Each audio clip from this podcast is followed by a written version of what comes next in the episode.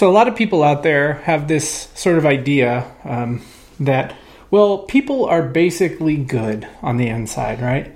Um, but let me tell you about the kind of kid I was. I think that sort of disproves the idea that people are basically good, right? My childhood is proof of a sin nature. Um, like I'll give you some stories. I have I literally had too many of these stories to uh, to go through, so I'll just give you uh, let's see two of them. The first one was when I was in third grade. I almost got kicked out of my elementary school because um, I told all the kids in school that I had an uncle or something. I don't remember the exact story, but that I had an uncle or somebody who worked for the Giants, and I used to fake autograph baseball cards and sell them to kids, and then spend the money on candy. And uh, I remember when I got busted, I was three or four hundred dollars into this scheme, which for a third grader is like a billion dollars. Um, mean, they got really mad, and all the parents wanted the money back, but my parents didn't have the money, and I didn't have any money. You know, it was a whole thing. Or uh, another time, right around that same age, my mom was working um, at a, a, high school cafeteria kind of thing, and she was making all the food, and she would take the money home and count the money. And then take it to the bank or whatever. I don't know exactly. But one time I went into her box of money and I stole a couple of handfuls of it and I hid it and uh, all of a sudden I got busted with this money that showed up, and um, uh, nobody knew where it came from. And then at one point, somebody stole some money from my teacher at school. That one actually wasn't me, and so everybody thought I stole the money um, from my teacher. And so just out of sheer um, survival instincts. I said, no, but I do know who stole the money from the teacher, even though I had no idea. And I just picked a kid from class, and he got in a ton of trouble uh, for stealing money that he, I don't think he ever actually stole it. Now, I'm kind of laughing while I tell these stories, but really, I was a terrible kid. Like, I was a horrible little human being. Um, and I could literally go on and on. That's not even telling you all the stuff that I did to my brother Ben, or uh, anyway, I yeah. Let's just say I was terrible. Now today we're going to read about the childhood of Jesus, and what we're going to read is that Jesus's childhood was vastly different from my childhood. Um, a few weeks ago, we talked about the person of Christ, and we talked about how uh, Jesus was fully well. The Grudem quote, the Wayne Grudem quote, goes like this. Jesus Christ was fully God and fully man in one person and will be so forever. And we talked about that's what we believe about Jesus as a church that he was fully God and he was fully man, both fully, both of those things in one person, and he will be that forever. And, in, and so in that sermon, we really we focused mostly on the deity of Christ. And then we talked about how do the two natures work together. And what I said was we're going to leave the humanity of Jesus for later on. Um, and that's what we're going to do today. Um, I'll tell you another story. It's something that people have been thinking about for a long time. How human was Jesus, even if they didn't know it? Um, so, after my horrible childhood, where I was like, if Dennis the Menace was evil and not just mischievous, um, I went to a Christian high school, and I had some friends at this Christian high school, and um, uh, one of these guys I went to youth group with at church too. And one day we were talking about Jesus, and uh, my friend Marco asked this question. Okay, let's just say you had a time machine. You go back in time and uh, you walk up to Jesus preaching in Galilee or whatever before the crucifixion, all that stuff. You just walk up to Jesus and you say to him in English, Hey, Jesus, do you know what a Burger King Whopper is? And then the question was, What happens next? And oh man, like for three idiots who had no idea what we were talking about, uh, we really got into this, right? And I honestly, I don't even remember what I said, but I, I, remember some of the answers, right? Like, of course he would know. No, he wouldn't. Uh, you know, well, he didn't speak English, but he was God. Did he, you know, all that stuff. Um, and so we had this like vicious debate, and that same sort of a debate has been happening uh, throughout church history. Like, how human was Jesus? What was Jesus' humanity really like? Um, I want to tell you about a book. Um, so, every year, or not every year, I have a, a list of books. There's probably 10 or 15 books on this list. And I call the list my game changers. These are books that I read and I went, you know, whoa, I can't believe what I just read. That's a huge. Uh, like that's a really great book and so these books these game changer books i read them uh, over and over and over again. Not on any sort of a schedule, just as I feel like reading these books, I do it again. Um, one of those books was uh, a book called The Man Christ Jesus by a guy named, a theologian named Bruce Ware. I'll put it right there on the screen. I, uh, I actually have no idea what I'm pointing at. Um, so, this guy, Bruce Ware, he wrote this book, and in the next couple of sermons, uh, just so that I don't get sued for plagiarism, I'm going to rip off a ton of stuff from this book. It's that good. I would encourage you all at some point in the next couple of years, while we're reading the book of Luke, go read the whole book. Um, because a lot of the stuff I'm going to say, he'll say it a lot better. Um, it, it's a really phenomenal book about uh, the life of Jesus and the humanity of Jesus. How human was Jesus? How did that work? So I'm going to try to explain some of that today as we read our text and we talk about um, the childhood of Jesus. So let's jump into this text. Um, we're going to start in Luke 2, uh, verse 39. It said this. It says this, and when they had performed everything according to the law of the Lord, they returned into Galilee to their own town of Nazareth. So it says that they performed uh, everything according to the law of the Lord. If you remember last week, we talked about how they were at the temple and they did the circumcision and Mary's purification rites. And so basically, this is just the transitional verse. When all of that stuff was over, um, they went back to Nazareth in Galilee. What they don't talk about here is uh, the detour that they take. Um, to Egypt that Matthew talks about, and I'm not going to get into that a ton. Uh, how the exact timeline works, there's a few different options. But basically, after the infancy of Jesus, where he lived partially in Bethlehem for a while, uh, he spent some time in Jerusalem, spent some time in probably Alexandria in Egypt, and then they moved back to Nazareth. Now, remember that. Um, Nazareth was this Podunk nothing town uh, in the middle of nowhere um, that didn't even have a Walmart. You know what I mean? It was one of these kind of towns. And if you remember in the sermon, we said this is a lot like the town Mackenzie's from.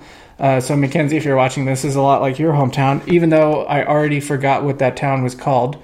Uh, but anyway, uh, you know, this is a small town um, in what's the the Israelite version of the deep south, right? That's where Jesus uh, grows up. Verse 40 And the child grew, and he became strong and uh, filled with wisdom, and the favor of God was upon him. So Luke tells us now that the boy Jesus, he grew up in three different ways. So from an infant to the man that we're going to read about. He grew first, it says he grew and became strong. So Jesus physically grew up and went through puberty and um, had you know developed muscle mass and he was, he had a real actual physical human body which means he got hungry he got sick he got tired all of the things that humans experience jesus really experienced those things the second thing that Luke tells us is that he was filled with wisdom. So, um, this is the intellectual growth. So, at one point, there were things that Jesus didn't know, and then he learned those things, and then he knew them, just like every kid. Jesus had to learn how to read at some point. He learned the alphabet song, but in Hebrew and Greek. And, you know, I don't know if they have a Hebrew alphabet song, but uh, if they do, Jesus learned it, right? He sat down and he learned all of those things. He learned language. Um, uh, as a baby, he didn't just you know, pop out and sit in a manger and be like, "Hey, mom, can you go fetch me an iced tea?" Right? He, even though he was God, he still developed like a normal human being. So he had to learn how to talk. He had to learn how to uh, all that stuff, right? And then the last thing it says is that the favor of God was upon him. So he also grew spiritually.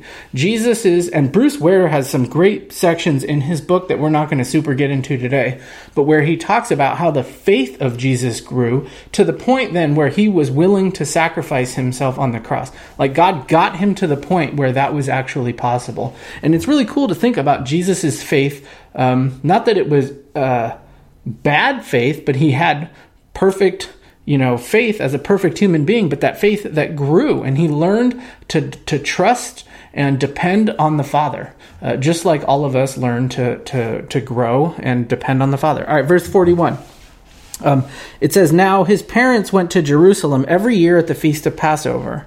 And when he was 12 years old, they went up according to custom. So, Passover. If you don't know the story of Passover, flip back uh, to the book of Exodus, you can read all about it. And basically, the story goes like this um, The people of Israel were in uh, Egypt as slaves, and all the plagues had happened. All nine, the first nine plagues. You guys know that story, Charlton Heston, right? Let my people go. Um, you know, although Moses wasn't a Midwestern white dude, but you get the point.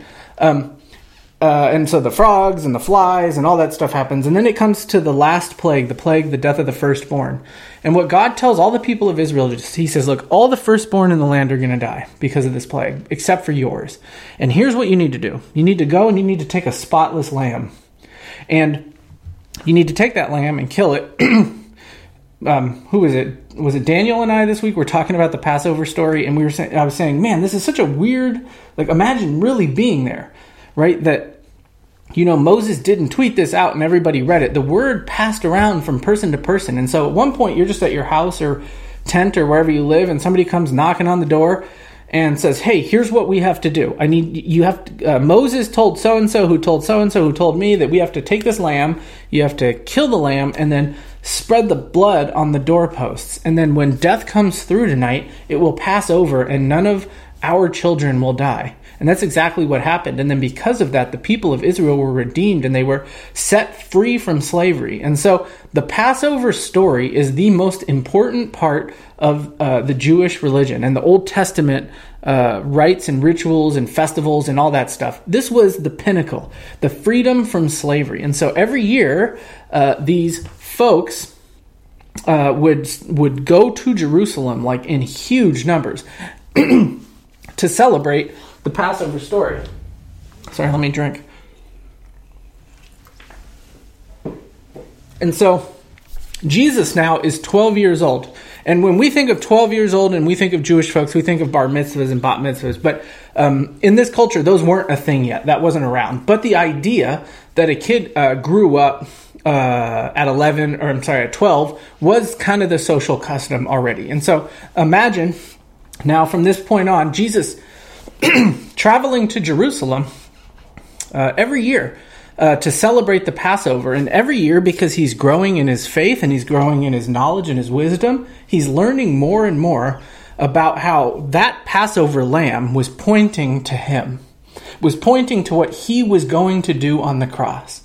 And every year he traveled to Jerusalem knowing uh, at some point he realizes, some point I'm going to travel to Jerusalem to not celebrate Passover, but to be the Passover. And so I don't know exactly the development of Jesus. It doesn't say, but you can imagine that as a child and as a teenager, how heavy this weighed on his heart. This whole sacrifice of the Passover was meant uh, to be ultimately fulfilled by him. And so every year now he's going and he's celebrating uh, this meal with his family. Now, we're going to read about the meal and the time that he went to Jerusalem, uh, which was, I think, a three day walk from Nazareth, something like that. So we're going to read about three or four days, I don't remember. Uh, we're going to read about this. So, verse 43. And when the feast was ended, so they go to Jerusalem, they have the whole feast, everything is over. When the feast was ended and they were returning, the boy Jesus stayed behind in Jerusalem. His parents did not know it, but supposing him to be in the group, they went a day's journey. But they began to search for him along uh, among their relatives um, and their acquaintances. And when they did not find him, they returned to Jerusalem searching for him. Okay, so here's the million dollar question, right? How could Mary and Joseph completely lose track of Jesus? You're probably thinking, okay, if an angel showed up and told me, even though you know uh, this, you know the whole Mary and Joseph story, right? So this this kid is going to be uh, the miraculous Messiah baby. You think Mary and Joseph would keep an eye on him, and we that that's probably our first like gut feeling and the reason is because we live in a culture of individualism parents are the only ones that are responsible for their children and uh, we're not responsible for other people's kids. And so this is sort of a Western, Near Eastern kind of a thing. They really lived in a culture that thought it takes a village to raise a child. And so in our Western family structure, they would be in a lot of trouble. They'd call CPS. Jesus would be in foster care. This all seems absolutely crazy. But anybody in the first century um, especially in the Jewish culture, reading this would have had no problem with this. People were not raised by individual parents, they were raised almost by clans, and extended families were much bigger groups that were a lot tighter than we are with our extended families. And so Mary and Joseph were heading back to Nazareth, and they probably just thought, oh, Jesus is with somebody from our extended family, from our clan. And when they finally do realize that no, he's not with us, they freak out and they run back to Jerusalem. uh, remember, they couldn't text him and just say, "Hey, Jesus." You know, I think it's hilarious how much we use texting. By the way, like sometimes Melissa will text me from the other room, right? Dinner's ready or something like that. Well, we kind of take that for granted, but here they didn't have anything like this. They couldn't call, they couldn't text. They had to actually go to Jerusalem and walk around and try to find where he was. Okay, this is the house we were staying at. We're going to start here. Maybe he's at this house. This is the synagogue we went to. This is where we ate the Passover. Here's the marketplace and all that stuff. And it says in verse uh, 46, they finally do find him. And after three days, uh, they found him in the temple, sitting among the teachers, listening to them and asking them questions. So the three days is one day traveling away. Then they realized, uh oh, Jesus is not here. They spent one day coming back. And then sometime on that third day, uh, they found Jesus. And what was he doing? Where was he? He was at the temple. And what was he doing? He was sitting among the teachers. So who were these teachers, right? These were the scribes and probably the, the Pharisees. These were the people who spent their entire lives studying the law of Moses, especially, but the entire Old Testament, studying the prophets.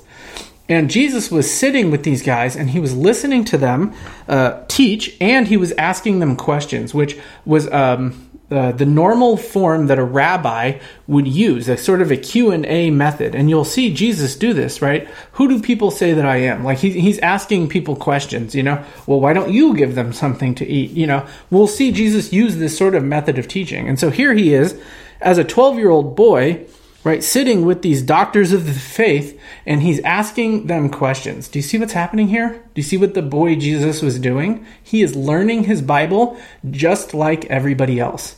He is at VBS and he's looking at the flannel graph and he's learning the stories and he's asking his Sunday school teachers questions and he's learning this stuff by discussing the text. And you can imagine that for the boy Jesus, these light bulbs are going off and he's learning all this amazing stuff about his heavenly father. And he is just absolutely soaking in uh, the Old Testament. Verse 47. And all who heard him were amazed at his understanding and his answers. So people are amazed at his understanding of the scriptures. Now, um, in this culture, that's a huge deal because almost every 12 year old child to this point had a knowledge of the Old Testament that would make any of us look like a bunch of idiots, that would put any of us to shame. Um, depending what school you're from and how you studied and all this stuff, there's no like one, this is how much a 12 year old would have known. But these kids, they studied the scriptures over and over and over again, and they memorized huge portions uh, of the scripture. And they actually had this one practice that they would do where a rabbi would say a sentence from the Old Testament. Remember, they didn't even have verse numbers back then. He would just say a sentence. And the student then had to say the sentence before and the sentence after uh, the one that the rabbi had just said. Like, this is the kind of level of stuff that a normal kid would know. Now, here we have Jesus, and he's at the temple and he's answering these questions. And it says that everybody who sat around listening to this kid discuss the scriptures was amazed at his answers. His understanding of the scripture was amazing, even more than what would amaze us, which would be any normal 12 year old kid at this point.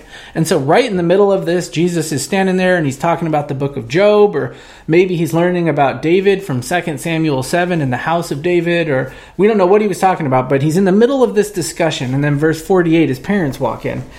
Um, verse 48 When his parents saw him, they were astonished. And his mother said to him, Son, why have you treated us so? Behold, your father and I have been searching for you in great distress.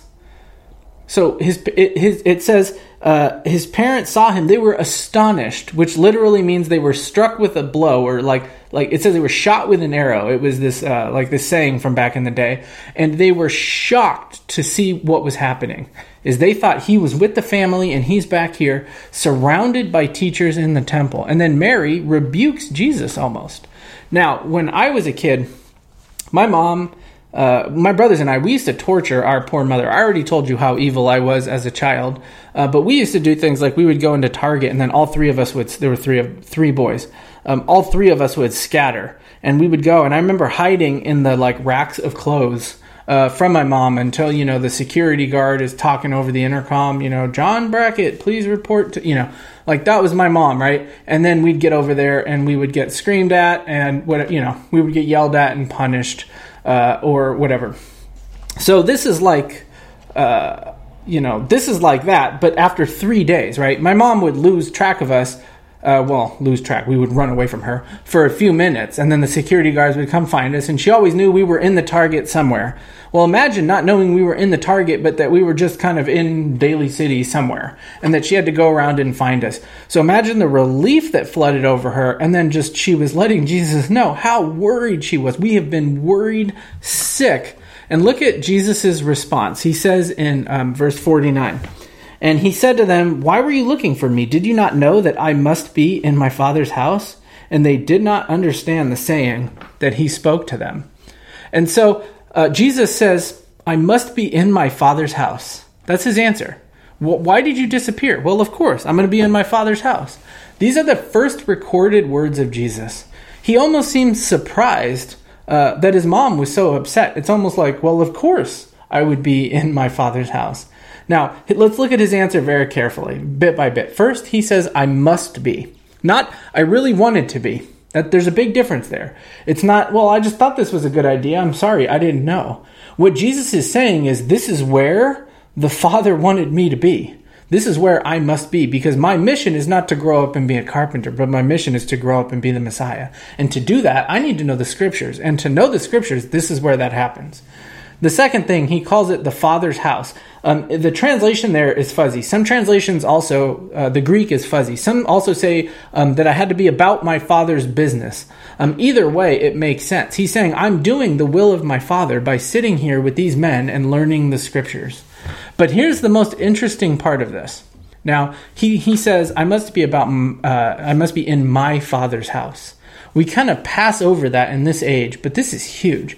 See, the Jewish folks, they thought of God as the father of all of creation because he was the creator. So, in one sense, he's the father of everything. In a more narrow sense, God is the father of the nation uh, in sort of a national sense because he created the people of Israel. And he says, You are my people and I will be your God. But nobody in this culture ever dared to call God my father in a personal sense. Luke seems to be telling us something about Jesus. Mary said, Your father and I have been worried, sick, and we've been looking for you. And then Luke shows up. Uh, it, Luke, in the way that he words this, it's almost like in Jesus' response, he's saying, Yes, okay, but I was with my real father. Like, I, my, my ultimate goal in life is to serve the Lord. And Jesus, even at the age of 12, had a sense of this. And what, what he's claiming here is what we're going to read about um, next week, or uh, sorry, in two weeks, about uh, the baptism of Jesus. What God says, this is my beloved son. You know, you are my beloved son. Jesus is claiming that here at the age of 12, I am the son of God in a special and a unique way. Now, that's a lot of heavy things for a 12 year old to say to her, his mom, because he disappeared and she couldn't find him and she was upset. And so Luke tells us Mary and Joseph, they didn't know what Jesus was talking about. They they were completely clueless at this point. Okay, he's the like but they're just dumbfounded. And I love that because that that fact there is only a detail that Mary could have given uh, Luke. So Mary sat down, like we've said, she probably sat down with Luke and went over all the stuff that happened here, and she probably told him this story. And at the end of it, and she goes, "I had no, I didn't know what he was talking about. I was completely baffled. Um, verse 51, so the story continues. Um, and he went down, that's Jesus, went down with them, that's his parents, uh, and came to Nazareth and was submissive to them. And his mother treasured up all these things in her heart. So Jesus now was submissive, it says, to Mary and Joseph. So they didn't completely understand what was going on, but Jesus says, okay, but I'm going to submit to you anyway. Um, after this misunderstanding about where he would be, he says, I'm going to submit to you guys as my parents. Now, quick sidebar about submission. Submission is a, a military term, and it has nothing to do with worth or value, but about position, right? So sometimes, um, you know, you're in the military and you might be smarter than somebody who's ranked above you, but you still follow your orders because that's how the system works. Now, our, it's not about who's smarter, who's more valuable, whatever. It's just about who, who has the rank. Um, our individualism, our Western individualism, fights with every part of our being against this idea of submission so hard. We hate this idea.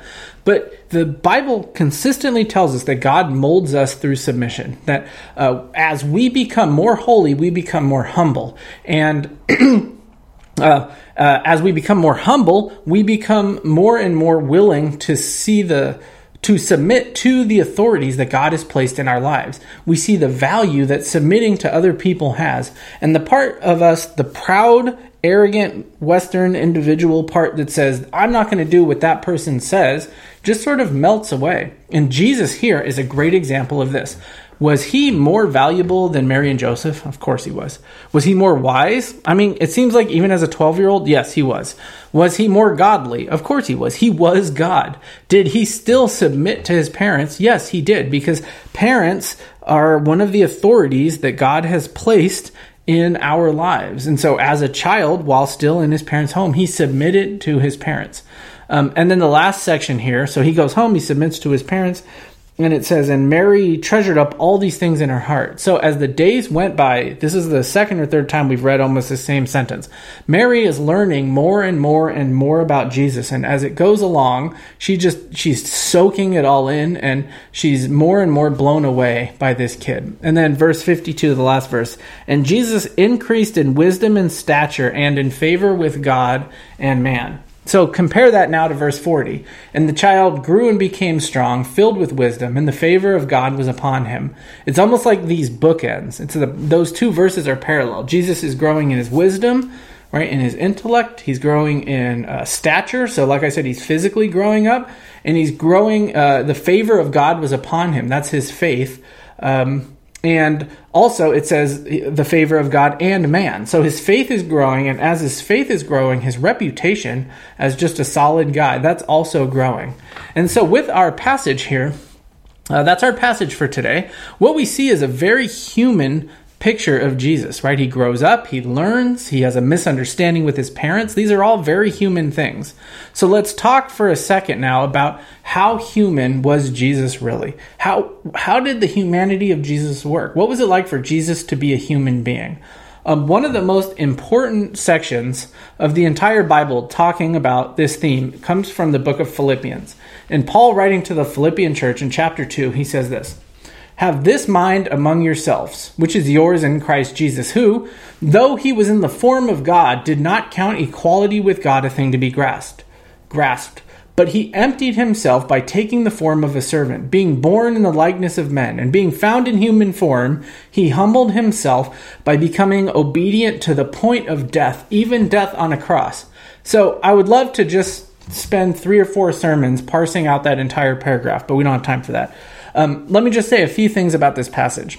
First, this passage describes what we call, and we talked about a while ago, the incarnation, where God became a man. And the first thing, though, Paul makes it very clear that Jesus is still 100% God, who, though he was in the form, which means like the exact same substance, right? He was in the form of God. So there's no deity being uh, removed from Jesus. The second thing that Paul says is that Jesus emptied himself, but in what sense? Now, when people read that phrase, they think, well, he took the deity and he put it over here, and he said, I'm not going to be God anymore, I'm going to be a human being. But that's not what it says. Do you see what it says is um, he emptied himself by taking the form of a servant, uh, uh, being born in the likeness of men. So he he uh, empties himself, but by adding something, not by taking anything away. Right? He doesn't empty himself by losing his deity. He didn't stop being God at all, but he emptied himself by adding that humanity. Um, Bruce Ware in that book, The Man Christ Jesus, um, he gives two really great illustrations, and I'm just going to steal them.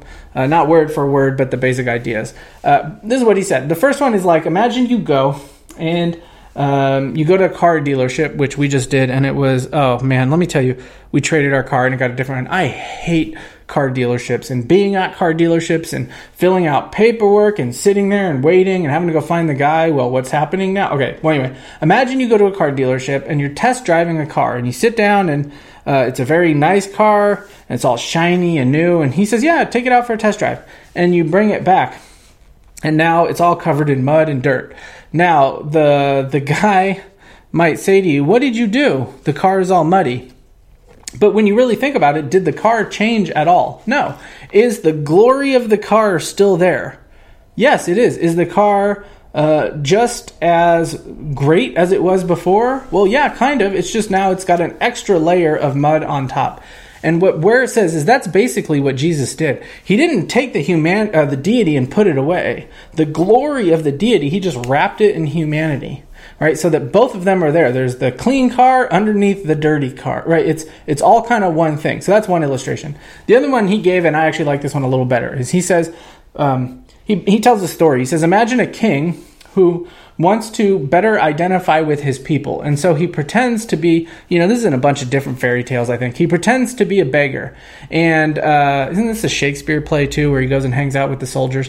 Um, anyway, and there's a great Star Trek episode about that where Data. Okay, never mind. That's completely off topic. But the king, he goes and he lives his life as a beggar. And he gets rid of his clothes and he puts on tattered clothes and he goes and lives in the street. And when he gets hungry, he finds food the same way that beggars do. He asks people for money and he eats scraps out of the garbage, right? He lives his life not as the king, but as the beggar. And at any moment when he gets hungry, could he go and just ask the palace chef uh, to whip him up some food? Yes, but does he do it? No, because he's living his life as a beggar. Uh, when he's hurt, what does he do? He just he wraps it up in bandage, like he cuts himself. He wraps it in the dirty bandages that everybody else does. He could go to the palace doctor and say, "Hey, sew me back up and do whatever," but he doesn't do that because he's genuinely living his life uh, as a beggar. So at the same time, he's the king but he's living his life as a beggar. And we're going to talk about this um, more in two weeks when we talk about the temptation uh, narrative. Uh, but what this means is Jesus really, even though he was fully God, he really lived his life as an actual man. And what that means then is he was empowered by the Holy Spirit. So when we read about um, all this amazing stuff that Jesus was doing, right? That was the human Jesus doing that stuff. And he was doing it empowered by the Holy Spirit. So, um, like, take uh, the beginning of the book of Acts, in Acts chapter, let's see, the Pentecost is two. So I want to say probably the beginning of three. Peter and John are going to the temple, and there's this guy there, and he's lame. And Peter says, Look, I don't have any money, but get up and walk. And the guy gets up and walks. Now, is at any moment, is Peter divine? No. What's he doing? He's healing that guy in the power of the Holy Spirit. That's the same way that Jesus healed people, in the same way Peter did, in the power of the Holy Spirit. Not through his divinity, but through his humanity empowered by that Holy Spirit. And so I want to read to you this verse um, from 1 Peter. It's 1 Peter 2, 21 through 23.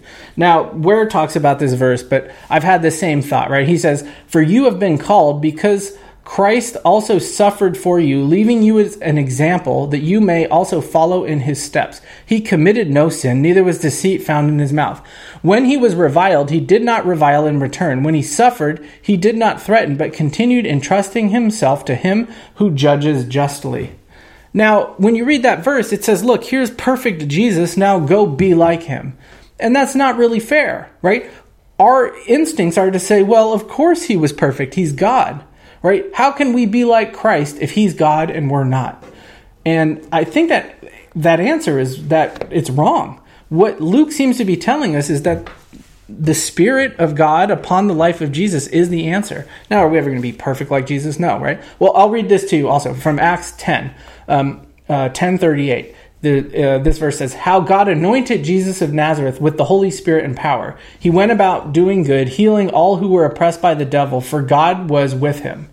Now, do you see that? It says God anointed Jesus with the Holy Spirit in a special way, and then he went around and did all this wonderful stuff because God was with him. Not because he was God. He didn't do it in his divinity, but he did it in his humanity, empowered by the Spirit. And so the big question then is how is it that Jesus could live a perfect life, the perfect life that we could never live? And for most evangelicals, our gut instinct uh, would be, oh, it has something to do with the fact that he was divine. Well, of course he could live the perfect life. He was God. Of course he could heal people. He was God.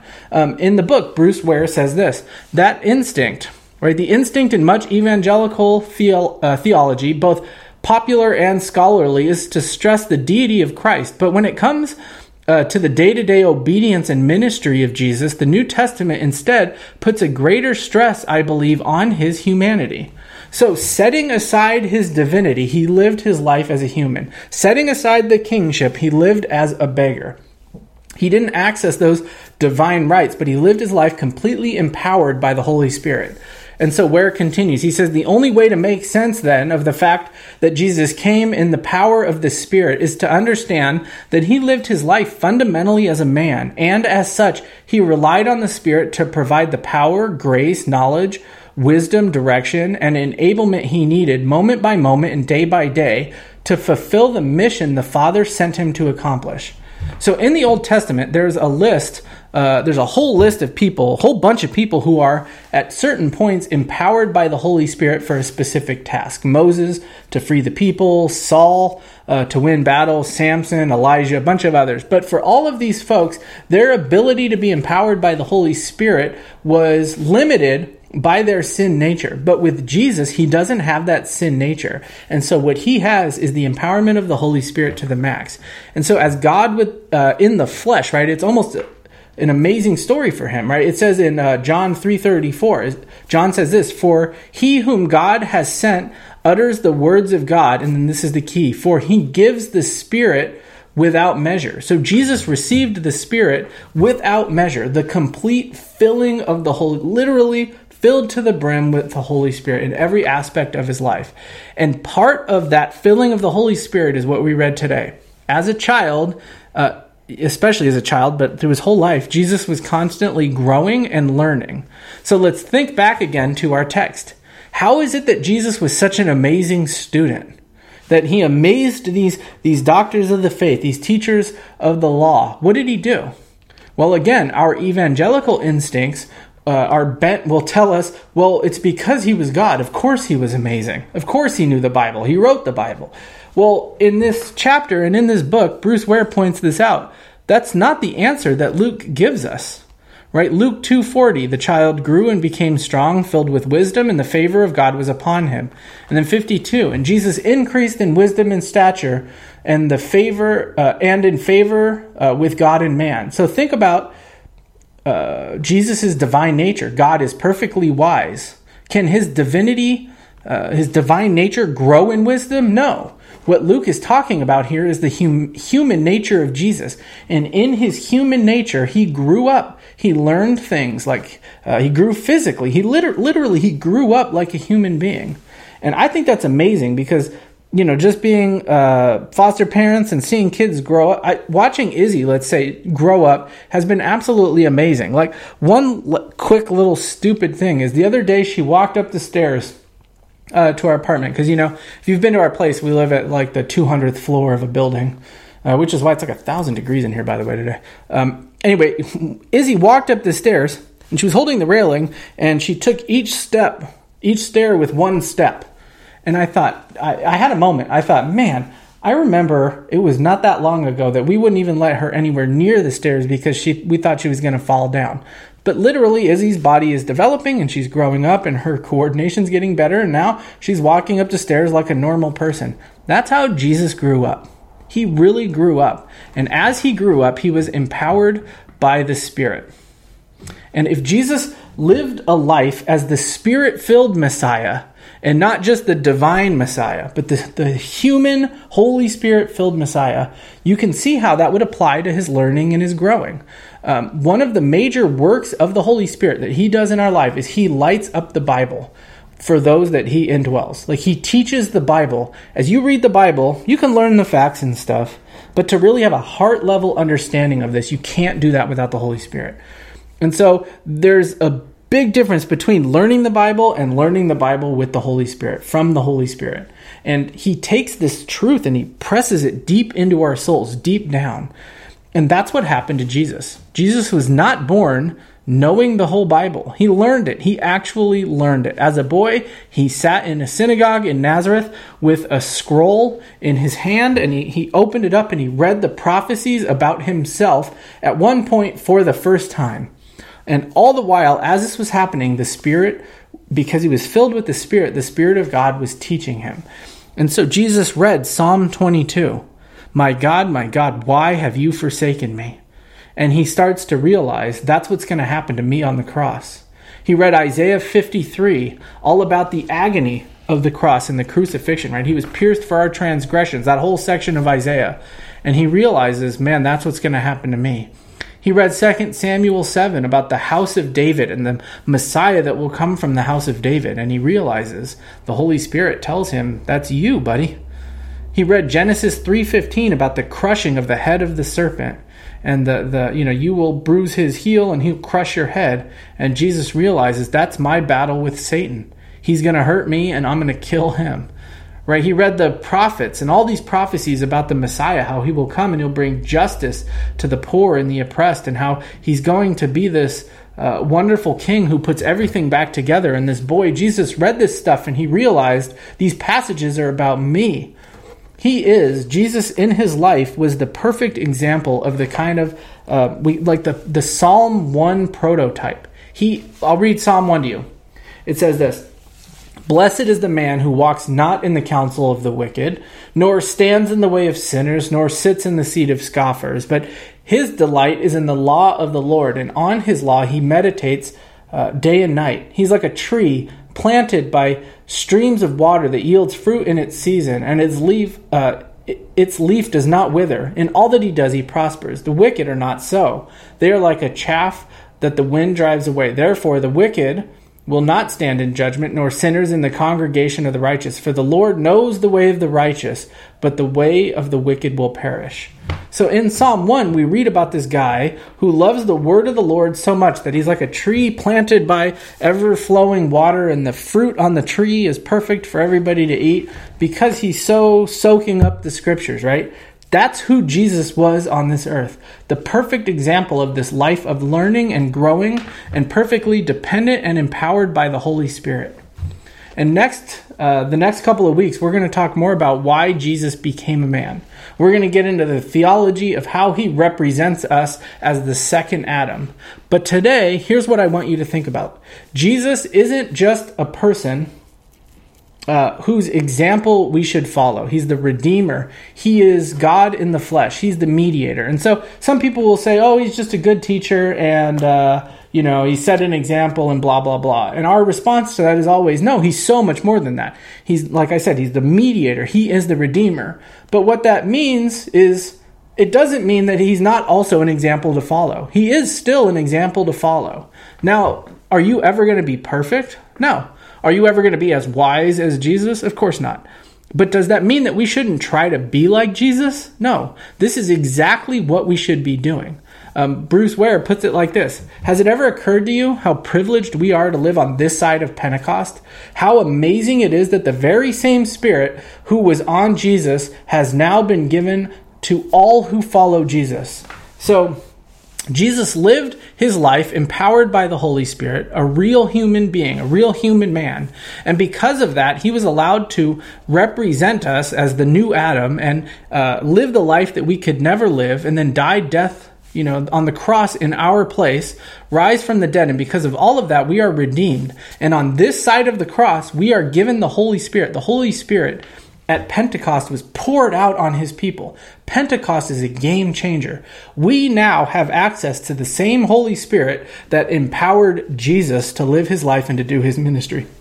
And that means that uh, we should have lives that value the same things as Jesus. If the same Holy Spirit is empowering him to live life as is empowering us, then we should kind of look like him. And so, as the, the Spirit works in your life, you're going to see a few things happen. You're going to love the scriptures like Jesus did, right? Actually studying and being in the scriptures, reading big chunks of the scriptures, having the Spirit press the scriptures into your heart is going to be one of your favorite things. You're going to grow in faith like Jesus did. You're going to be others focused like Jesus did, you know, like he was. You'll submit to the authorities that God has placed in your life, just like Jesus. You're going to love outsiders, just like Jesus. You're going to look out for the oppressed, just like Jesus. And ultimately, your life will look more and more every day like what we read in Galatians 5:22, which is 22 and 23. You're going to live this every day. Jesus embodied um, this section of scripture perfectly, and us, although imperfectly, we still have the Spirit of God, and as a gift of the Spirit, this is what our lives should look like. And so I want to end the sermon today just by reading what our lives should look like and what this describes what our lives should look like and what Jesus his life looked like perfectly. So this is Galatians 5 22 in the beginning of 23. But the fruit of the Spirit is love, joy, peace, patience, kindness, goodness, faithfulness, gentleness, and self control. That's what Jesus looked like. And if we have the same Spirit that was empowering him to live his life, that's what we're going to look like too.